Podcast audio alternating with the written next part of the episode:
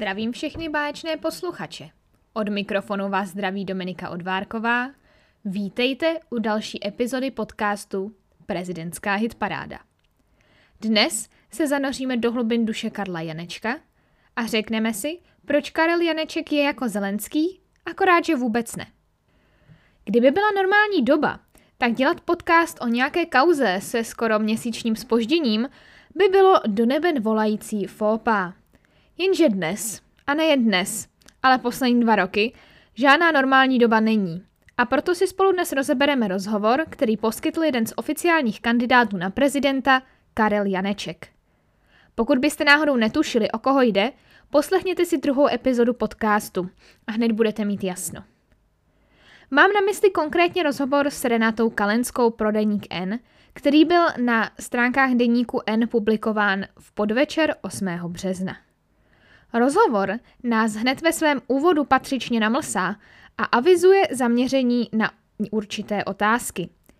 Konkrétně na to, co by Janeček dělal, kdyby byl nyní prezidentem ve vztahu k válce na Ukrajině, nebo jak by se postavil k žádosti ukrajinského prezidenta Volodymyra Zelenského na zavedení bezletové zóny nad Ukrajinou, nebo jaký je jeho pohled na pravomoci hlavy státu, zda by je přidal nebo je ubral, a jak ho ovlivnila zkušenost z mládí, kdy jako prodavač zmrzliny šidil zákazníky a prodával jim menší kopečky. Samozřejmě vám nemohu celý rozhovor odcitovat, na to nemám čas ani autorská práva, ale přeci jen je pro správné pochopení situace potřeba si ho letem světem projít. Jako první, co se z něj čtenář dozví, je fakt, že i přes válku na Ukrajině se Karel Janeček, na rozdíl od jiných kandidátů, rozhodl své plány na kampaň v podstatě neměnit a start kontaktní kampaně plánuje někdy v průběhu dubna. Pro kontext v minulé epizodě jsem rozebírala například to, jak se jednotliví kandidáti k válce na Ukrajině postavili a Karel Janeček z tohoto srovnání nevyšel právě nejlépe. Později Karel Janeček v rozhovoru komentoval celou ukrajinskou krizi, ve které se držel západního narrativu a i přesto, že nemluvil s urgencí a odborností, kterou má například Petr Pavel a kterou moc dobře známe z televizních obrazovek posledních 39 dní, nijak nevybočoval z řady a běžného Čecha svými názory nemohl nikterak vykolejit ani pobouřit. Několik zajímavých otázek padlo i na téma Janečkovy motivace ke kandidatuře, což je určitě něco, co bychom měli v rámci našeho rozhodování, komu hlas hodíme, zvážit. Zde Janeček jasně řekl, že mu nejde o zisk moci, ale o reprezentaci země a možnosti ovlivňovat dění v pozitivním slova smyslu. Výslovně deklaroval, že by nechtěl být premiérem a i přesto, že se historicky věnoval tvorbě spravedlivějšího volebního systému, politickou stranu založit nikdy nechtěl a ani do žádné nikdy nevstoupil, ani se k takovému kroku nechystá. Což je rozhodně chválihodné a je to věc, která mu asi připočítá jakési plusové body. Dokonce na otázku, cituji, kdyby u nás měl prezident více pravomocí, kdybychom byli blíže jakémusi typu poloprezidentského systému, tak byste nekandidoval? Odpověděl, cituji, kdybych měl mít více pravomocí, tak bych do toho nešel. Což samozřejmě nikdo nemůže říct, jestli tomu tak skutečně je, či jestli to říká čistě z vypočítavosti, ale pokud mluví od srdce, tak rozhodně můžeme říct, že tím kontrastuje například k Andreji Babišovi, který rozhodně mu jaksi šlo o moc, respektive ve chvíli, kdy někdo vede obrovský koncern, následně založí hnutí, vstoupí s ním do politiky, je ministr financí, následně premiér a aktuálně se uchází nebo respektive ještě se neuchází, ale velmi pravděpodobně se bude ocházet o post prezidenta, tak to není asi úplně někdo, o kom bychom řekli, že netouží pomoci a že nemá rád moc, tak tímto způsobem je Karel Janeček hezký protiklad a určitě tím může oslovit nějaké potenciální voliče, které, kteří by nebyli úplně v sympatii s Babišovou honbou za mocí, případně honbou za ochranou před trestním stíháním. Ale abychom se vrátili ke Karlu Janečkovi. Do svých ideí správných cest se začal zamotávat v otázkách ohledně uprchlíků. Je rozhodně pro přijímání ukrajinských uprchlíků, protože jsou nám hodnotově blízcí. Chce si však dát pozor na uprchlíky z Blízkého východu. Například ti, kteří hlavně přicházeli, pokud přicházíte, tak to v médiích úplně nezaznívá, z válkou postiženého Afghánistánu. Dle Janečka bychom měli být vlastenci a po afgánských uprchlících požadovat, aby nám dokázali, že zastávají naše hodnoty. V rámci toho se vyslavil přímo proti zahalování žen, jelikož by to mohlo z dlouhodobého hlediska poškodit naše hodnoty i kulturu nebo proti stavění nových mešit. Zdůraznil však, že situace u Ukrajinců je naštěstí úplně jiná, protože víme, že jsou pracovití, takže je můžeme přijímat bez problémů. Kromům se ovšem znovu postavil velmi zdrženlivě a já k tomu asi můžu říct jen toto, ať je stereotypní náhled na kultury a na jednotlivé národy, protože opravdu ano, Ukrajinci jsou samozřejmě pracovití lidé, ale proč by nemohli být pracovití lidé z Afghánistánu? A teda, pardon, jakým způsobem rozvrací uh, naši společnost to, že bude žena zahalená? Pokud já si vezmu čepici, tak jsem zahalená úplně stejně jako žena v šátku. Ale budíš. Karel Janeček a jeho názory musíme respektovat. On ve svém mudrování však pokračoval. Odmítal nazvat Putina jeho jménem, popisoval ho pouze jako ten dotyčný, což dělal mimochodem i Putin například s Navalným, že když o něm hovořil do médií, tak ho odmítal nazvat jeho jménem. A také Karolineček prohlásil, že se Putina nebojí a že riziko jaderného útoku je velmi nízké. S tím zde by s ním asi souhlasila i paní Drábová, takže tomu rozhodně nemůžeme vyčítat, že se snaží uklidnit paniku, která se mezi lidmi jaksi šíří. Přesto si však Karolinaček myslí, že riziko, že civilizace skončí, je velké, což tedy rozhodně na klidu nepřidá. Ovšem ne, že by ten svůj postoj nějak hluboce vysvětlil a poukázal na konkrétní hrozby, kterým by se civilizace měla vyvarovat, aby, do, aby si zajistila svou záchranu a své trvání. Janeček se také vyjádřil, že se bojí především vlivu umělé inteligence a technologií, pomocí kterých je možné občany kontrolovat. Zde samozřejmě narážel na způsob, kterým umělé technologie a umělou inteligenci využívá čínská vláda. Nezapomněl se vyhradit ani proti povinnému očkování dětí, což už známe velmi dobře z jeho vystoupení na Českém Slavíkovi z minulého roku. A některé své myšlenky nebyl schopen jednoduše vysvětlit vůbec, protože na jejich stravitelnosti pro obyčejné publikum se teprve pracuje. To bylo opravdu bizarní. On něco se snažil vysvětlit, redaktorka úplně nevěděla, jakým způsobem to myslí, snažila se ho doptat a on jí skutečně vyloženě řekl, když se ho zeptala, jakým způsobem se to chystá předat lidem, když i takhle je to docela komplikované, tak skutečně řekl, že jeho tým na tom teprve pracuje, jak to budou předávat obyčejným lidem. Což působí dvěmi způsoby. Buď tak, že Karel Janeček je tak nemožný, že není schopen se vyjádřit tak, aby to pochopil normální člověk, a nebo právě z toho, co jsem teď řekla, to vyznívá docela tak, jako kdyby byl Karel Janeček nějaký nadprůměrně inteligentní a nějaký nadčlověk a musel své myšlenky redukovat tak, abychom my, hloupí, uh, obyčejní lidé, je byli schopni vstřebat.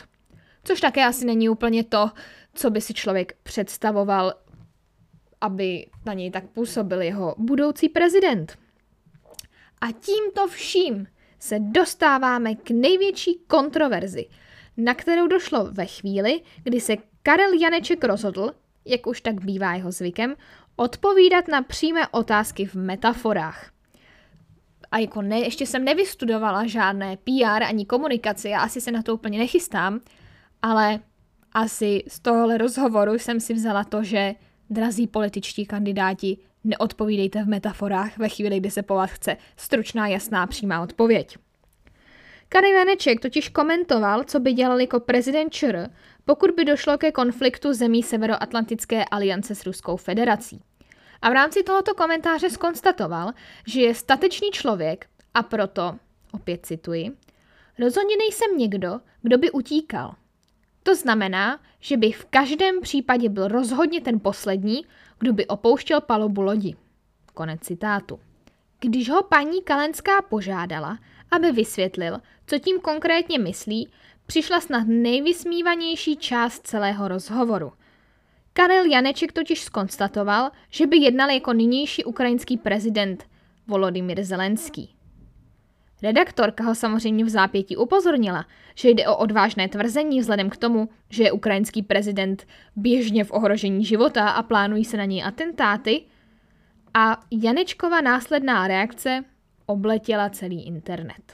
Cituji. No je to samozřejmě na hraně a proto to říkám. Jsem si toho plně vědom. Nicméně já jsem ve svém životě zažil více situací na hraně. Abychom si ujasnili, co si Karel Janeček představuje pod situacemi na hraně, tak jsou to například seskoky padákem. Načiž začal velmi pokoutně naznačovat, že se dostal i do situace, kdy mu šlo o život. Řekl však, že to nemůže hlouběji eh, komentovat a rozvádět, takže názor si na to udělejte sami.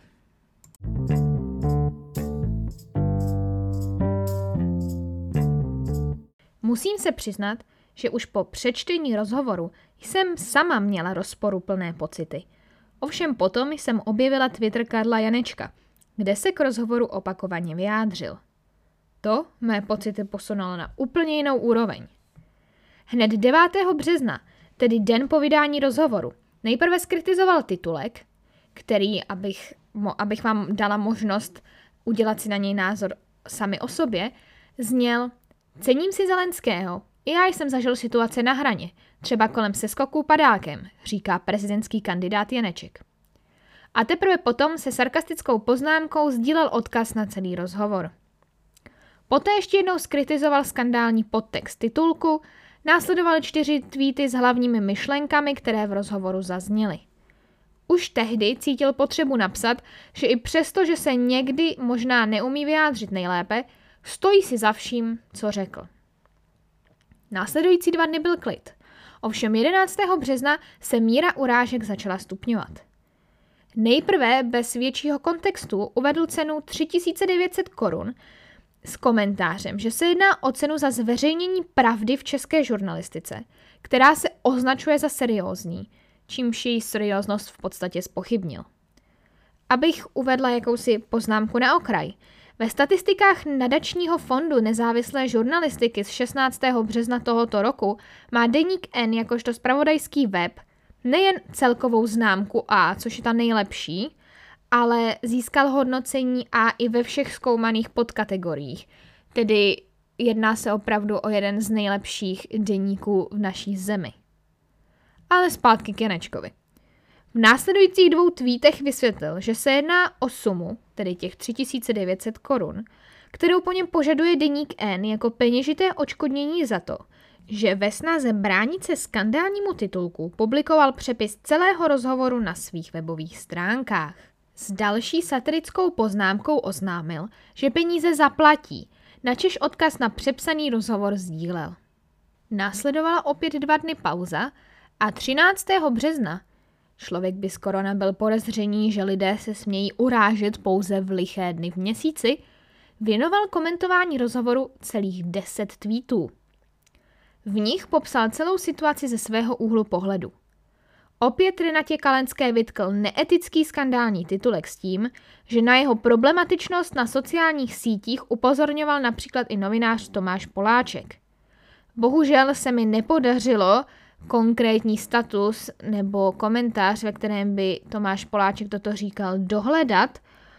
Ovšem dovolím si tvrdit, že v tak konkrétní informaci asi Karel Janeček nemá úplně potřebu lhát.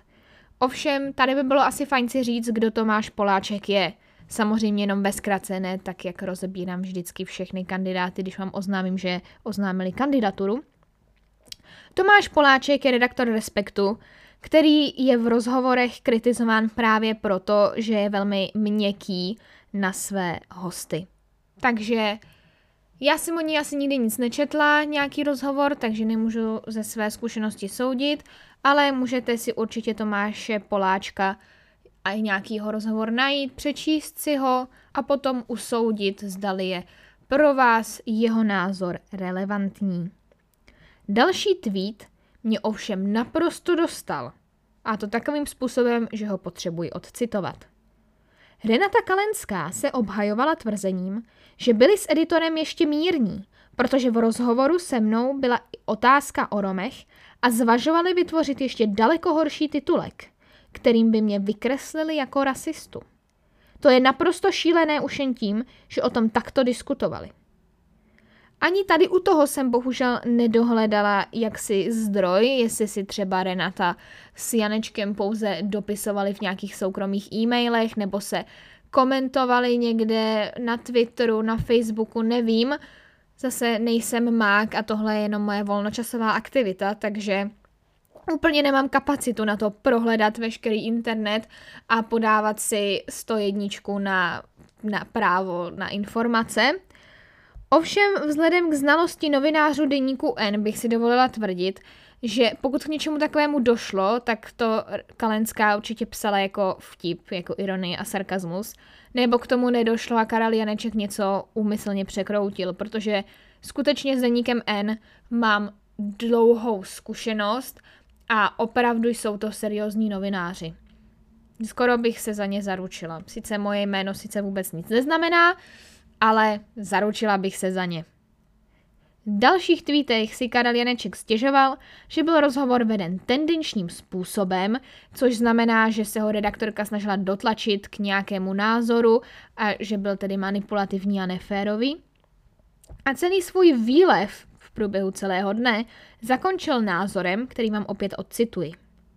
Bohužel podobný trend manipulace veřejného mínění pomocí nepravdivých nebo z kontextu vytržených skandálních titulků se objevuje víc a víc. A je velký problém, že se tak děje i v médiích, která se označují jako seriózní a kde by to člověk na rozdíl od bulváru nečekal. A o to horší to má důsledky, kdy společnost je stále více rozdělena a lidé jsou poštváváni jeden proti druhému. Tady bych řekla, že má Karel Janeček i celkem pravdu, ovšem úplně nevím, jestli se to dá využít zrovna na jeho rozhovor. Poté Janeček znovu sdílel opět ten svůj přepis rozhovoru, aby si lidé mohli udělat názor sami. Nutno podotknout, že deník N se vzhledem k vzniklé kauze rozhodl rozhovor uvolnit, protože pro kontext deník N je časopis nebo respektive webová stránka, kterou je nutné si předplatit a pokud nejste jim předplatiteli, tak se k těm článkům k celým jednoduše nemáte šanci dostat. Takže deník N se rozhodl, že tento článek uvolní, že ho nechá všem zadarmo, aby si přesně ho lidé mohli přečíst a udělat si názor sami. Takže v tuhle dobu už úplně nebylo nutné, aby Karel Janeček sdílel svůj přepis na svých stránkách, což by člověk taky mohl vnímat jako součást reklamy v podstatě na sebe samého a mohl sdílet normálně tu zadarmo zveřejněnou verzi deníku N. Následně Karel Janeček porušil svou tradici urážení lidí pouze v liché dny a 14. března se staly hned dvě věci. Ta první je velmi překvapivá. Karel Janeček se omluvil za použití nevhodných výrazů v komentářích pod tweety, kterých se dopustil ten předchozí den, i když samozřejmě nezapomněl připomenout, jak těžce nese, že z něj chtěla paní Kalenská udělat rasistu, a zároveň šéf-redaktor deníku N vydal krátký text, ve kterém deník N reagoval na urážky Karla Janečka, tak se to vyloženě jmenuje, deník N reaguje na urážky Karla Janečka, kde se za Kalenskou výslovně postavil. S tímto už Janeček očividně se musel smířit, protože už se dál k rozhovoru nevyjadřoval ani jej nezdílel. Místo toho se 20. března pustil do vyvracení asi 20 mýtů o své osobě, do nich se můžeme zanořit někdy v budoucnu, protože to jsou zase věci, které bych si musela složitě ověřovat, protože zase nemůžu se tvářit, že Karel Janeček je patent na pravdu nebo respektive má patent na pravdu a je to pán Bůh pravdy. Ovšem, co bych ještě na závěr docela chtěla říct, je fakt, že toto nebyl první rozhovor, který se Janečkovi zřejmě nevyvedl tak, jak si představoval. Podobně statečně totiž zvládl i reakce na rozhovor, který poskytl seznam zprávám, konkrétně v podcastu Ptám se já, který s ním vyšel koncem ledna tohoto roku. Ten jsem také slyšela tam si myslím, že opět ty kontroverze jsou prostě způsobené tím, jakým způsobem Karel Janeček odpovídá, jak jsme mohli vidět i tady. A i tady došlo k urážení redaktorky, která s ním dělala rozhovor. Takže bych asi doporučila spíš Karlu Janečkovi lépe se na ty rozhovory připravovat a nějakým způsobem se naučit v nich vystupovat tak, abyste z nich vždycky nevyšel jako úplný um, mimo člověk, co žije mimo realitu. A potom byste asi ani nemusel ty rozhovory takhle následně schazovat. Úplně na závěr bych jen poznamenala, že se Janeček pod svými tweety, ve kterých komentoval ten rozhovor a ve kterých hanil paní Kalenskou, rozhodně nesetkal jen se souhlasným pokyvováním. Na závěr bych si tedy dovolila přečíst pár tweetů, ve kterých lidé vyjadřovali svůj názor. Monika mama například napsala. Rozhovor jsem si přečetla. Otázky paní redaktorky se mi zdají v pořádku. Celé to povídání mě ničím nepřekvapilo. Jestli se vyzněním článku cítíte vy osobně dotčen, pak byste se měl zamyslet sám nad sebou. Takový prostě jste, zapracujte na sebe přijetí. David Rosa rozhovor vidí takto. Tak se příště možná připravte, pane Janeček. Ono, až budete tu naši zemi reprezentovat, budete mít rozhovoru habaděj. A jestli vás dokáže odrovnat takhle jednoduchý rozhovor, tak asi nechci, abyste mě reprezentoval. Sám jste si nabíhal. Takhle si vás povodí celý svět. Vojtěch Rozsíval byl už trochu ostřejší. Názor utvořen. Jste exemplární narcistní egomaniak se spasitelským komplexem, který si nevidí do huby. Hezký den. A na úplný závěr, jelikož už jsem asi čtyřikrát řekla, že něco bude na závěr, názor účtu s názvem Pro hlupáky. Karle Janečku, chtěl jsem vás volit, ale po přečtení rozhovoru v jeho plné šíři tak rozhodně neudělám. Pocit, že relativizujete válku na Ukrajině, stále přetrvává. A co vy? Četli jste rozhovor Karla Janečka? Jaký na něj máte názor? A zaznamenali jste také kauzy Andreje Babiše? Pokud ano, tak mi určitě napište na sociální sítě, konkrétně na Instagram, kde mě najdete jako gazetka dolní potažítko ML, odkaz bude zase v popisku epizody, nebo mi můžete napsat na Facebook, kde jsem pod svým jménem Dominika Odvárková. A poslouchejte mě dál, protože další epizoda bude přesně o tom, že čápy nenosí jen děti, ale i potíže. No a pokud už jste Babiše slyšeli a máte ho plné zuby, tak se podívejte na předchozí epizody, pokud vám unikly. Určitě se tam máte na co těšit a ty věci nestrácí aktuálnost. Tedy aspoň doufám. A to je ode mě tedy vše. Od mikrofonu se s vámi loučí Dominika Odvárková. Přeji vám krásný zbytek dne, večera, týdne, čehokoliv. A zase naslyšenou.